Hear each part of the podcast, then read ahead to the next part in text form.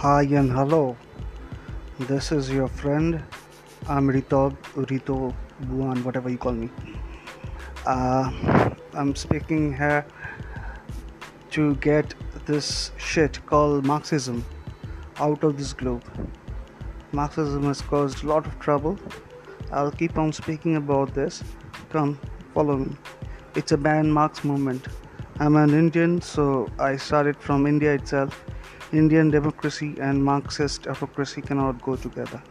Let this be very clear to Indian courts, Indian constitutional uh, framework, beholders like Election Commission, so on and so forth. So it's a movement. Thank you.